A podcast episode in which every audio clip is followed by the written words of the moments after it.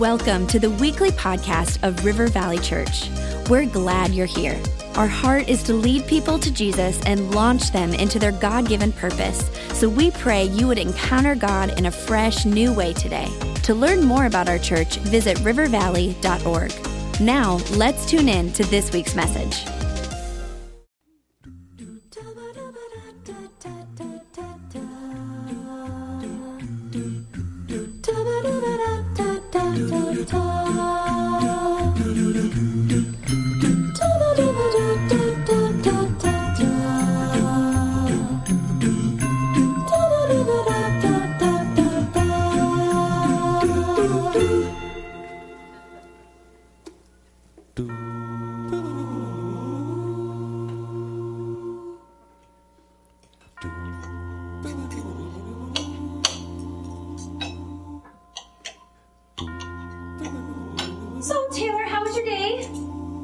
Fine.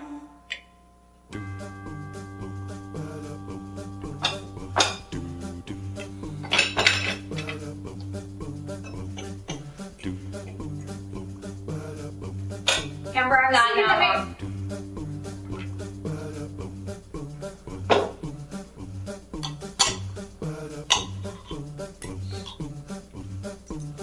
Kevin, can you make her put that thing away? Amber, put that thing away. Whatever.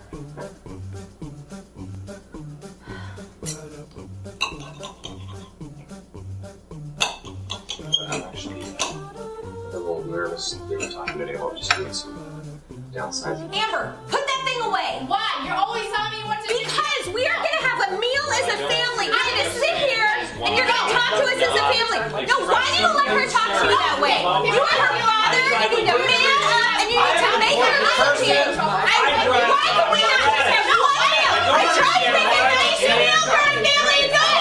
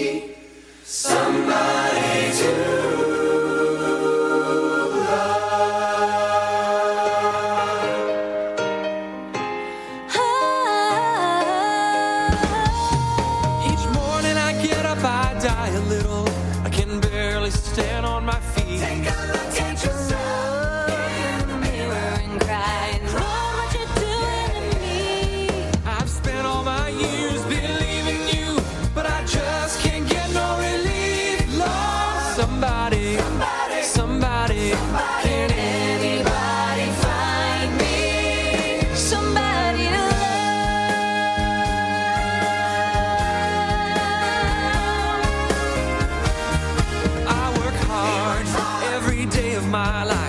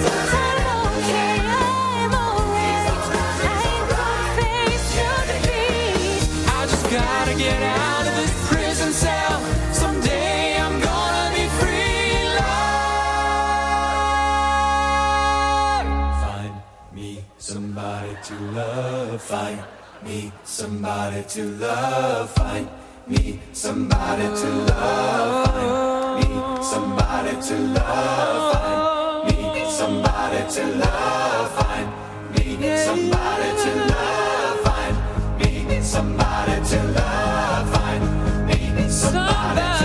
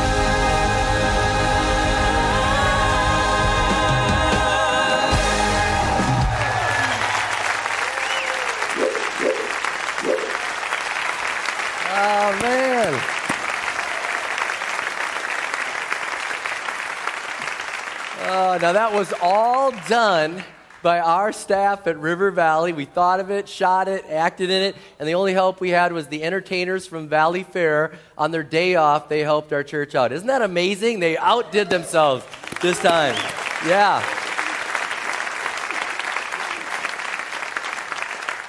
And uh, if you're new to River Valley Church, welcome. Here we are, you know. Oh, man. We're going to talk about family today, and we're going to have some fun with it. We're going to talk about some serious topics, but we're going to look into God's Word. And today we're going to talk about dysfunctional families, all right? Dysfunctional families. And there's a few of them in the Bible. And if you have your Bibles, you can turn me to Genesis chapter 37.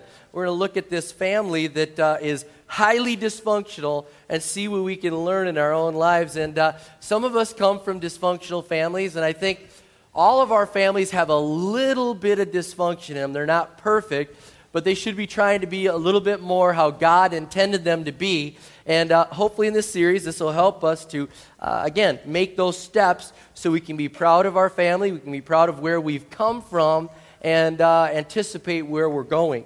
Now, b- before I get into Genesis 37, let me tell you this. Romans 15:4 says, "The scriptures were written to teach and encourage us by giving us hope." And I'm going to tell you this story that we're going to look at today in Genesis 37 is a clear example of this. It's a story of a family very very dysfunctional, and it's written, I believe, so that we could have hope.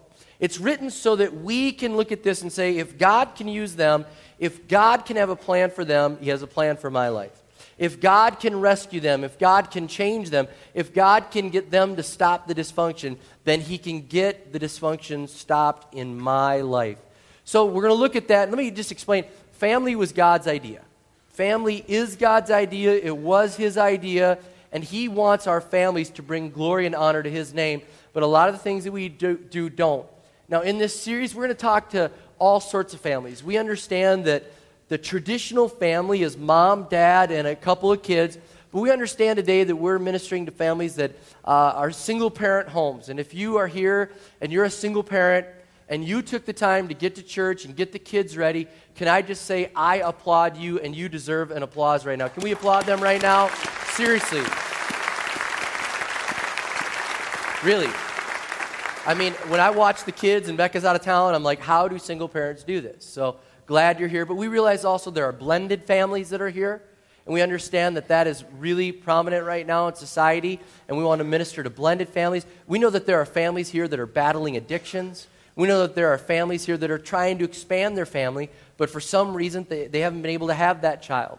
We know that there's all sorts of families here. And I want to let you know that this is not just a um, suburban, traditional family sermon where only the mom, dad, and two kids are going to get something out of this. This is for everybody where you're at today. And I realize that um, there's all sorts of dysfunction in families, and I want to explain really quick what I mean by dysfunctional family. I have a, I have a definition of this written down here, and it says um, a dysfunctional family is a family in which conflict, misbehavior, and often abuse on the part of individual members occur continually and regularly, leading other members to accommodate such actions.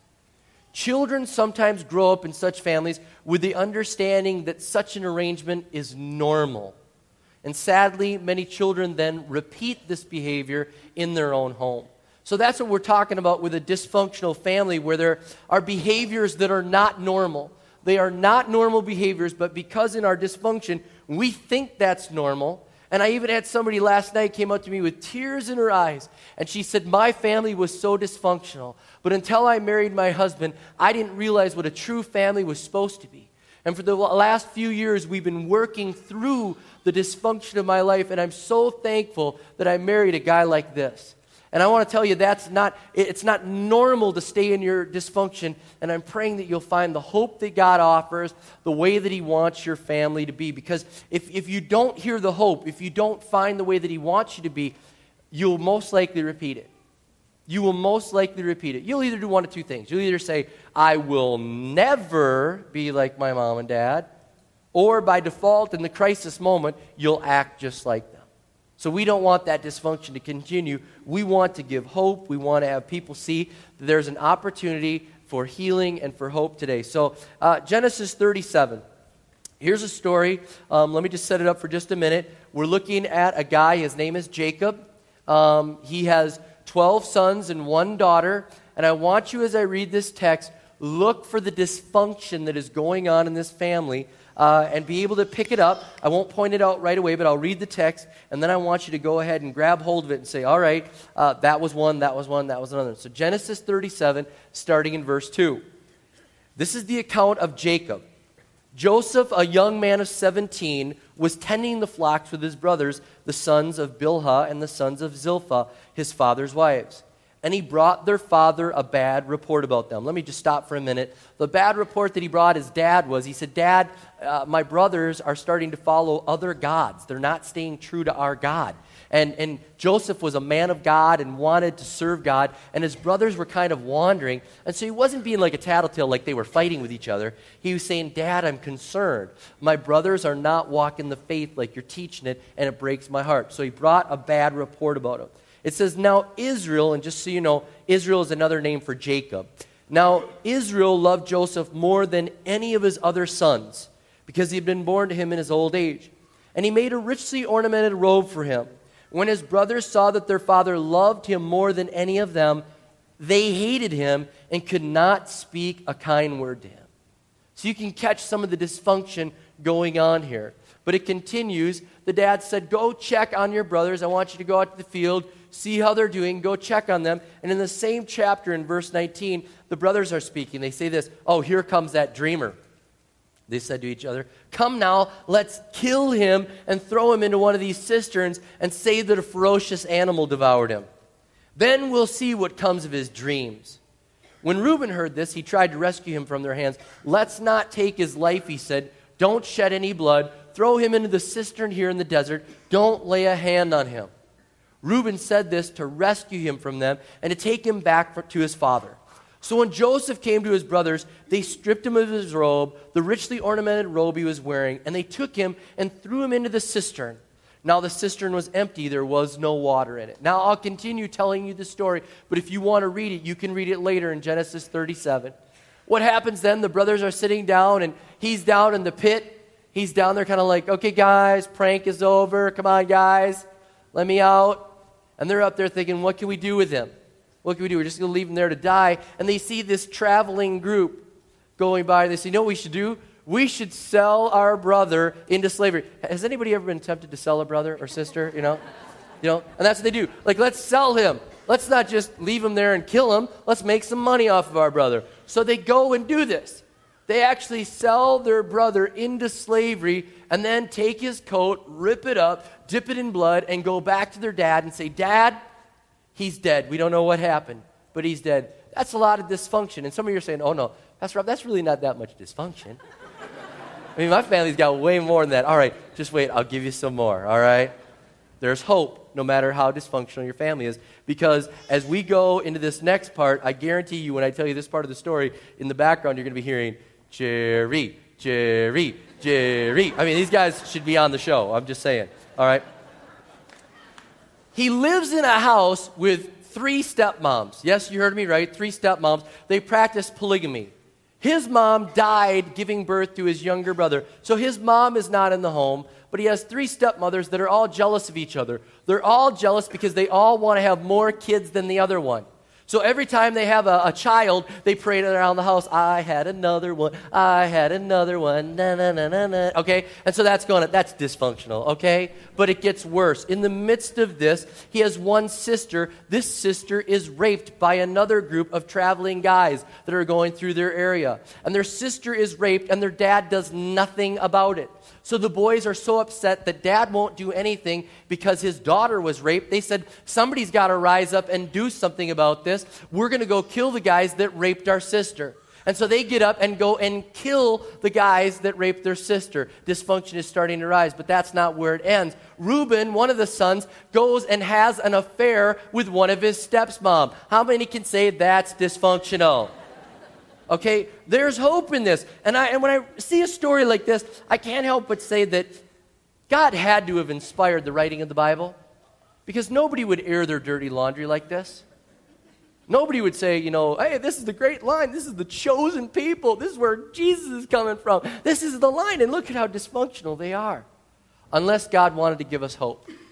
Unless God wanted to say, like Romans 15, that it was written for an example, it's there to give you hope, that I'm dealing with imperfect people, that I'm dealing with people that I've got a plan for, that I love taking people that are dysfunctional and bringing them into beautiful creations, it has to be. So let's get hope from this passage and from the dysfunction that's here. Now, I want to point out this that in the midst of this dysfunction, Joseph does well. Joseph does well. Joseph eventually is sold into slavery, like we saw. He goes and actually does a little prison time, adding to the dysfunction. So he's an ex con. He goes and interprets the dream for Pharaoh and becomes second in command in Egypt. And in the midst of this, God uses Joseph to save his family someday because there's a major famine and they come and find him, and God uses him to save his family. And he turns out great. So there's hope in our dysfunction. I believe God has a plan for you. I believe God has a plan for every one of us, and in our dysfunction, God wants to bring us through it to a position where He can use us to minister to others. So I look at this here, and I see, first of all, that Joseph had imperfect parents. And I want to speak to the parents for just a minute about some of the dysfunction that I see in Jacob's life as a parent. First of all, we talked about the, the jealous stepmoms, you know, going on. It's terrible when jealousy is in the home. We've got a dad, though, that's inactive. We have a dad that won't rise up. We have a dad that when his boys want to kill the one boy, he doesn't do anything about it. When they can't say a good word about their brother, he does nothing about it. I don't know about you, but my mom and dad would bring us in the room. You two are going to get along. Matter of fact, move rooms. You're now rooming together. You know, we're like, no! You know? Man, this guy is inactive, though. He doesn't want to be involved. He won't stop the problem. He won't discipline. And he's too preoccupied to deal with his family. And if you're a parent here and you're too preoccupied to deal with your family, you're missing it. You're missing it. You are required to be the parent that God has called you to be, to be actively involved, to be engaged, to discipline, to be the example, to, to have the energy. And some of you come home from work and you're so tired and you lay down. I'm too tired. The kids are running around the house. They're beating each other. They're running with knives. And you're like, kids will be kids. You know, I'm, I'm tired, you know. It's wrong. It's wrong. You need to be engaged. And we could see from this example, it's the wrong thing. He was not engaged, and you have to be engaged. Matter of fact, you have to discipline. It's your role to be the disciplinarian. Proverbs 13 24 says this A refusal to correct is a refusal to love. Let me say that again. A refusal to correct is a refusal to love. Love your children by disciplining them. If you love them, you'll discipline them. If you love them, you'll be proactive in their life. If you love them, you'll give the energy like you need to give. That's what the Bible says. Now, I got to tell you this. I sat down with our kids' ministry this week. I sat down with our department, all of our staff from our kids' ministry and our youth ministry, and I said, guys, talk to me. what, what should I address in this series? You know what they said was the number one prayer request right now? They said the number one prayer request in this tight economy, in this tough economy, is kids go up and they say, My mom and dad are working all the time. We don't see mom and dad that much. And when they come home, they're just not playing with us and they're not there and they need me time. And they're trying to figure out what me time is. Because they know what playtime is, but they don't know what me time is. And they don't understand when mom and dad don't get up off the couch and when mom and dad don't spend time with them. And that was one of the number one prayer requests that kids have right now. And I'm speaking to all of us here. We have got to have the energy for our family. I know that work has high demands. I know that it's a tough economy and it might require more hours with less pay. But I'm saying you cannot sacrifice your family right now. You've got to invest in them and you've got to see an example that if you don't pay attention to your family, they'll start drifting away. The dysfunction will continue and it'll grow. And we have to be fully present. I think we need to start setting down our cell phones at dinner, putting away the laptop and the iPad, and I know I'm just as guilty. Stop twittering, stop blogging, stop taking phone calls, stop texting, and let's be fully present when our family is there. Am I the only one that needed that? Because I think we need that. I think we need that, and I confess to you, I'm living that way, and I've got to set it down and be fully, fully present for my family. Another thing that we see is dad was not doing the right thing because he's showing favoritism. And if I could say this, you can't show favorites. You can't. You cannot show favors. You have to love each of your children equally but different. Equally but different. And if I can explain this, love does not divide, love multiplies. Doesn't matter how many kids you have, love does not divide. It's like, well, we got 12 kids and you only got one twelfth of my love. You know, what happens is 12 kids equals 12 times 100, okay? It multiplies. And I didn't understand that before we had kids. I thought we had one child. I thought, oh, how could I ever love another child more than this? And you have another one, and you're like, I love them both 100%, and now I love 200%. Do you see what I'm saying? Love does not divide, love multiplies. And you can't have favorites. And I know that now, now Joseph was favored because he was godly, and we don't usually favor our kids because they're godly. In this society, you know what we favor our kids for? Sports. Sports. Oh, we got three children. We've got Lisa, we've got Tom, and we've got Bill, but Bill is all American. Woo! You know? Hallelujah! Let's all go to his games and let's go to the. Your piano recital, sorry, we couldn't make it, but we can go to the game. That's how we live and we say, Oh, you're the sports one, you're the one. And it's almost like we get this validation from our friends and our people at the high school or the middle school or whatever, like, Yep, that's my boy, that's my girl, diving champion, yep, yep. And it's almost like we wear the badge more than they do. Let's not have favorites. Let's love the kids that are into music. Let's love the kids that are into sports. Let's love the kids that are into computers. We're all going to be working for them anyways, right? You know? Let's love them all. And let's let them be what they want to be. Let's let them be what they want to be. In our baby dedication ceremony, we, we say, Your dreams die, and God's plan is going to happen. When you have your child, you say, Oh, you're going to be the best this, the best this, the best that, the best this. And we say in that ceremony, You're going to let that go, and you're going to let God's plans prevail. Love them. Let them be what God wants them to be. And let's have unconditional love in the home. Unconditional love. One leading psychologist said, We have no idea how important it is that our kids know that they are unconditionally loved.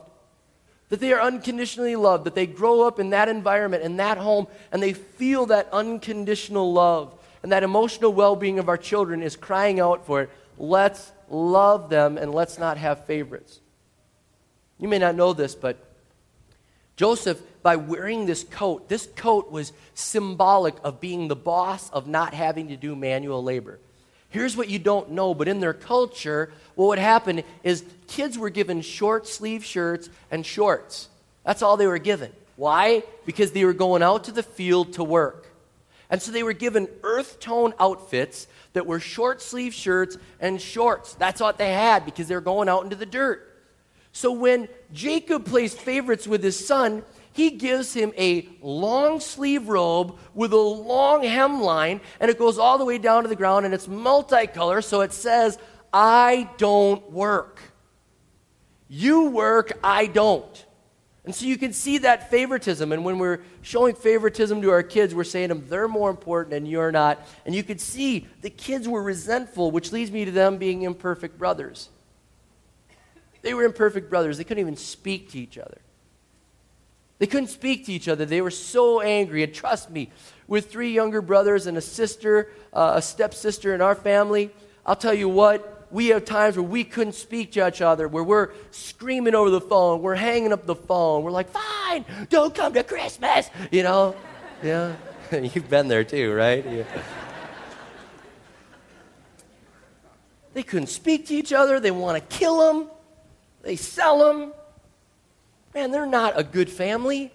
The one brother that doesn't want to kill him, well, you're thinking, like, oh, well, he's pretty good. Well, he's the one that went and had the affair with the stepmom. I mean, they're all bad, all right? And in the midst of this, they're, they're just imperfect. And I got to say this that if I could speak to blended families for just a moment, one of the hardest things that is for a blended family is trying to discipline, trying to discipline, trying to figure out you do it this way, I do it that way, and we got these kids and those kids, and we're trying to figure it out. And I think that must have been going on here because there were multiple wives and there were multiple kids, and they, they had the jealousy going on and who's with who and all this. Man, if you're in that situation as a blended family, get help. Speak to your pastor, speak to a counselor, speak to somebody that'll help you to get through that process because God doesn't want your family to be dysfunctional like that. If you haven't spoken to your family members, I'm just speaking to you. God doesn't want you to keep it that way. God doesn't want you to keep it that way. God wants you to speak to your family. He wants you to work through your dysfunction. He wants you to be able to find the healing, and He wants you to be able to talk to each other. It may have been an inheritance that went wrong. It may have been that somebody just did something terrible to your spouse, and you're thinking, I can't forgive it. You may be the black sheep on the outside, but God is saying He wants you to work through your dysfunction, and there's hope here. Because ultimately, Joseph and his brothers were reunited, and I believe God would have that same hope for you. Now, Joseph himself wasn't perfect, okay? So let's own up to our part of the dysfunction. Okay? It's really easy to say them, them, mom and dad, they all did that. But he wasn't perfect. I can point this out to you. At best, Joseph was naive. Okay? Like, hey guys, how's it going? I got like coat of many colors. You know, he's kind of a, just naive. And at worst, he's arrogant, right? Because he's like, hey, look at me. You guys working. Y'all dirty. I'm not dirty, huh? look at that. I mean, he's arrogant. So, I mean, when I read this text, I realize that Joseph had no Minnesotan in him at all, you know? Because how many know a Minnesotan would been like, you know, I'm sure dad has one for you too, and you know, you know, why don't you wear it today? I'll, I'll, I'll, let's change clothes today. I'll wear yours, you wear mine. You know, Minnesotan. This Joseph was all LA. You know what I'm saying? He's all LA. He's like, I got it. You know? So he owns up. He's got to own up to his part. And let me speak to you. You might right now be saying, Yeah, Pastor Rob, that's all the dysfunction of my family. Their fault, their fault, their fault. Own up to your part. What's your part? What's your part of the dysfunction that God wants to change? Because God wants to change the dysfunction. God wants you to just get to that spot where He can use you, and God's saying, you know what? You have part of the process too. Now, let me point this out. Joseph goes to Egypt, and there, here's where the hope is. Joseph goes to Egypt, and in all the dysfunction of his family, and all the dysfunction of his mom, his dad, his brothers, himself, he realizes, I'm not going to live this way. I'm not going to live this way. I'm going to stand up for righteousness. And if ever there was a guy that could have said, you know what, I'm so dysfunctional, I should just give in to the dysfunction, this guy would be the guy. If ever there was a guy that should have fallen for the sins that were thrown at him, he should have done it. Because in Genesis 39, we see a story of a lady that was throwing herself at him. She was saying, My husband's out of town, come and sleep with me. And he says, I'm not going to do it. Now, if ever there was somebody that could say, You know what? My dad was dysfunctional, had lots of wives, polygamy. My brother had an affair with my stepmom. I think it's in the genes, you know. I mean, if ever there was a guy that could do that, this was the guy. And he said, Not me. Not me. It stops here. It stops here, and I'm going to fight against this, this dysfunction. I'm going to be a man of God no matter what. And I would say to you that somebody has to stand up in your home, and you're not here by accident today. Somebody has to stand up in the home and say, Not here, not now, not anymore. It ends here. And I stand before you as a second generation follower of Jesus Christ. My mom and dad stood up and said, It ends here. What ends here? What ended here was I have a sister that was is my stepsister. My mom had a baby before she was married from another guy. What ends here is abuse in our family. What ends here is the fact that many of my close relatives were in prison. What ends here is that one of my uncles committed suicide. What ends here is dysfunction and abuse. That when grandma and grandpa would come to visit, mom would say, Don't leave me alone with grandma and grandpa. Well, she said, It ends here. We're going to stand up for righteousness. We're going to stand up for God. Whatever was in the family doesn't go any further, and it stops here. And I believe you're the one here that says, It ends here. It ends here. My family is going to be different. I'm going to find the hope in Jesus Christ. I'm going to find the hope that says the next chapter will be better than the last chapter. And the ending is going to be the grand finale. And it's going to be good. And the future is prosperous and joyful and harmony. And my household and my kids and my grandkids will be raised in the ways of the Lord. And they'll be able to say, well, the reason we're so godly is because it started there. I believe that's for us today. I believe that.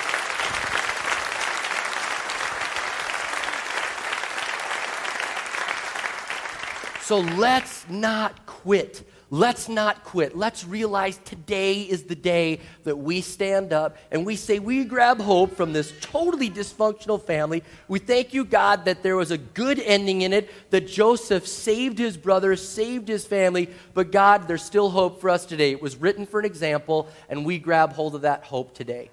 And so I want to pray a prayer of hope over every family. We will not embarrass you. We will not make you say what your dysfunction is. But I believe all of us have a little something in there. And right now, I want to pray that God will give us hope, God will give us healing, and that those of us that are here will say, We're here for a reason. It stops here.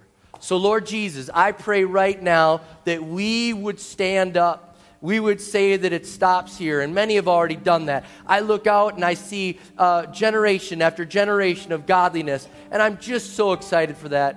I'm envious in a good way because I see second and third and fourth generation families here that love you, God. I want that for my family. I know there are people here that want that for their family. They are here and they are generation one. Generation one, and they say, Now, now, my family, I will change that. It'll be different. So, God, I speak hope and faith and victory over them in Jesus' name that they will be the ones that will rise up and say, We'll fix it. We'll fix it. It's not normal. Godliness is normal. There's something better for me that God has for me, and I will pursue that godliness with all my heart. I will not be a dad that disengages. I will not be a mom that looks the other way.